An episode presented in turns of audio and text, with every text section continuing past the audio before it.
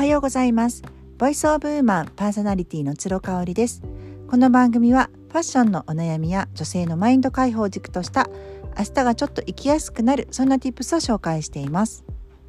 実はあのー、結構リクエストをいただいておりました。私のあの主人へのインタビューというか夫婦対談需要があるのかななんて思っていたんですけど結構ね聞かれるんですよね。で是非やってほしいっていうお声をいただきましたのでダメ元でお願いしたところいいよということでであんまりねこう前打ち合わせとかがあると緊張しちゃうっていうことなのでもうあのスーパーに買い出しに行く車の中でちゃちゃっと撮りましてで、まあ、あのスーパーには着いたんですけど駐車場でそのまま最後までお話あのさせていただきました。面白いかなどうかなっていう感じなんですけれどもよかったら最後まで聞いてみてください。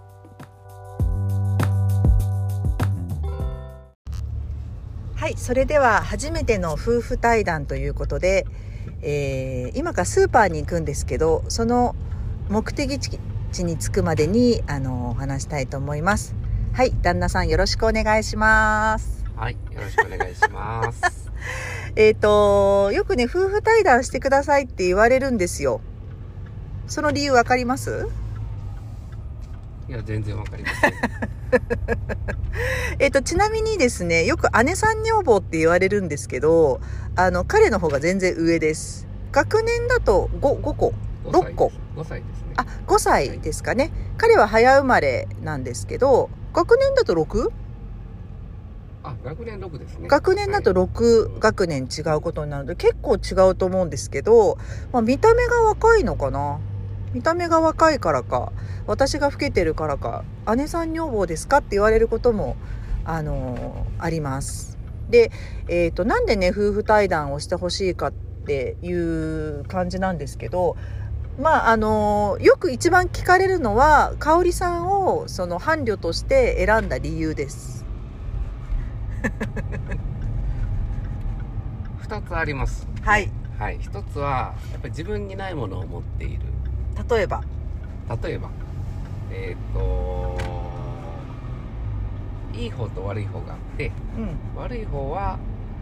何だろう。すごい敏感悪い方から言うんだ。捉えてしまう不思議なところがありますとあちょっとややこしくしちゃってるなっていう時はあるってこと。あるってことですね、うん、シンプルに考えられない。そうそうそうそうそう。だけどその分それと連動してると思うんだけど、うんうん、一生懸命こう生き方を見つけようとかものすごくそういうところに対して能動的にね、前進しようとしてるというか、うん、適当にしていないというか、うんうん、そこへのこのエネルギッシュなねパワフルってやっぱりすごいなと思ってそれがやっぱり自分にないものだから惹かれるし影響を受ける、うん、っていうことかなと思います。ででいいところは？今のいいとこ。ろあじゃあ表裏一体ってことなんだ。へえ、うん、でも私結婚した当初はもっと神経質だったよね。神経質だったしなんか、ね。うん、あのうまくこうもうちょっとうまくやればいいのに的なことをよく言われていた気がするんですけどそれがだいぶなくなったよね。そうだね。だから今思うとその当時は分かんなかったけども今思うとえっ、ー、と今の方がうまくできていたりとか表現をしてくれるから分かるようになったんだけどもあのあがいてあがいてあのなんだろうよりよくよ人生をより良くしたいっていうこう能動的なのがこう空回りしたりとかそれが言葉にうまく出ていなくってマイナスだけに見えたりとかいうことがあったんだろうなと今はすごく想像が当時もできる。確かにアウトプット全然しなかったよね。だいきなり怒ったりとかいきなり泣いたりするからどどどうした？みたいな感じだったんだよね。だからその根本がよくわかんない。本質のところがわかんないところもあったから。でも今はその本質がこういろんな意味でこう見えてきてるのでこういい意味でこうすっきりするというか、うんうん、あのすっきりしてますね私は。あのー新婚当時というか付き合い始めの時は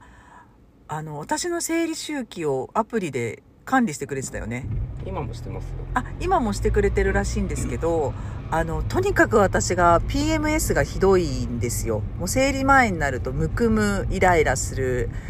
イライラするみたいな感じなのであのそれが自分でもあんまり若い時は自覚がなかったんだよね。ただあの旦那さんがそのアプリでデータを取ってくれてあ私なんかすっごい体調悪い時って生理前なんだっていうのを教えてもらったこともあったね。うん。うん。あの私つわりもひどかったじゃない？2人とも。あの時どうでした？あの時はねやっぱりこっちは無力だからさ。なんだろう。もうどうすることもできない中でまあでもできることをともかくするしかないなっていうことですよね、何事もそんなところはあると思うんだけど、うん。うんで私がつわりで2人目の妊娠の時もあのだいぶ痩せてしまっ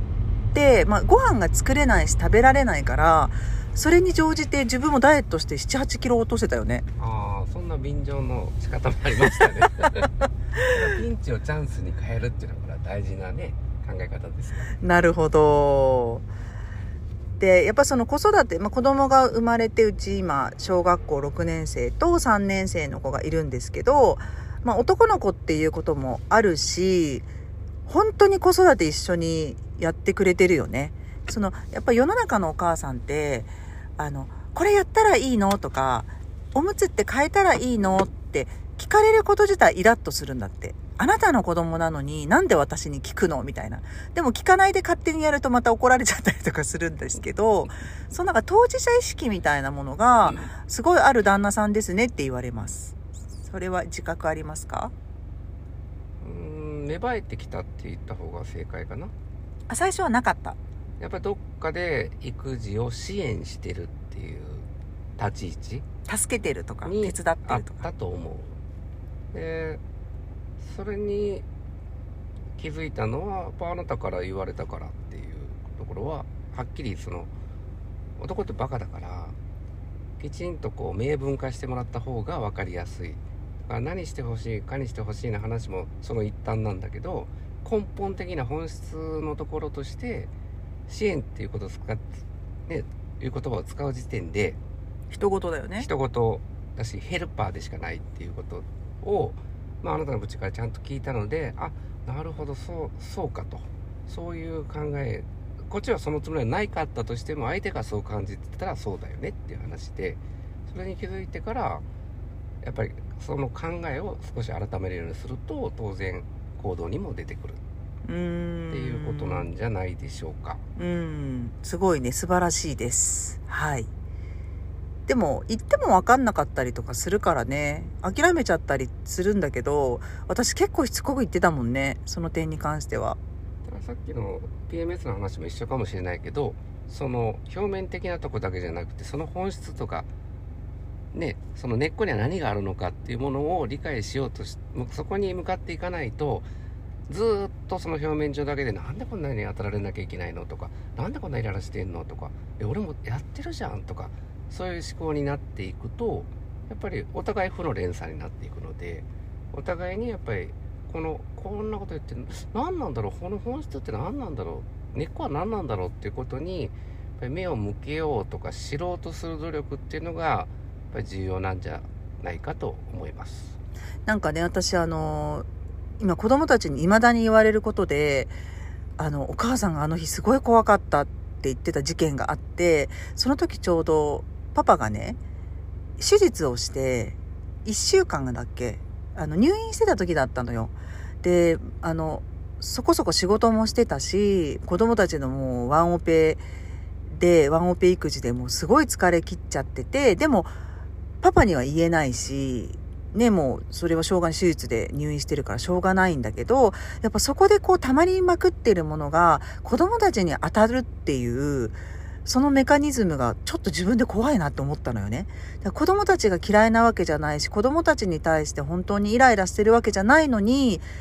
だその、さっき言った本質が違うところにあるのに、子供たちにただ単にこう、八つ当たりしちゃってるっていうのが、だから世の中の虐待をしているお母さんとかも、実は子供がすっごい憎いわけじゃなくって、違うところにあったりとか、例えばやっぱり貧困だったりとか、でもそれって子供関係ないじゃない？でも結局犠牲になるのってそういう弱いものなんだなと思った時に、これはやっぱりね、もやっとしたことは当の本人に言わないと、解決するかどうかはわかんないけど、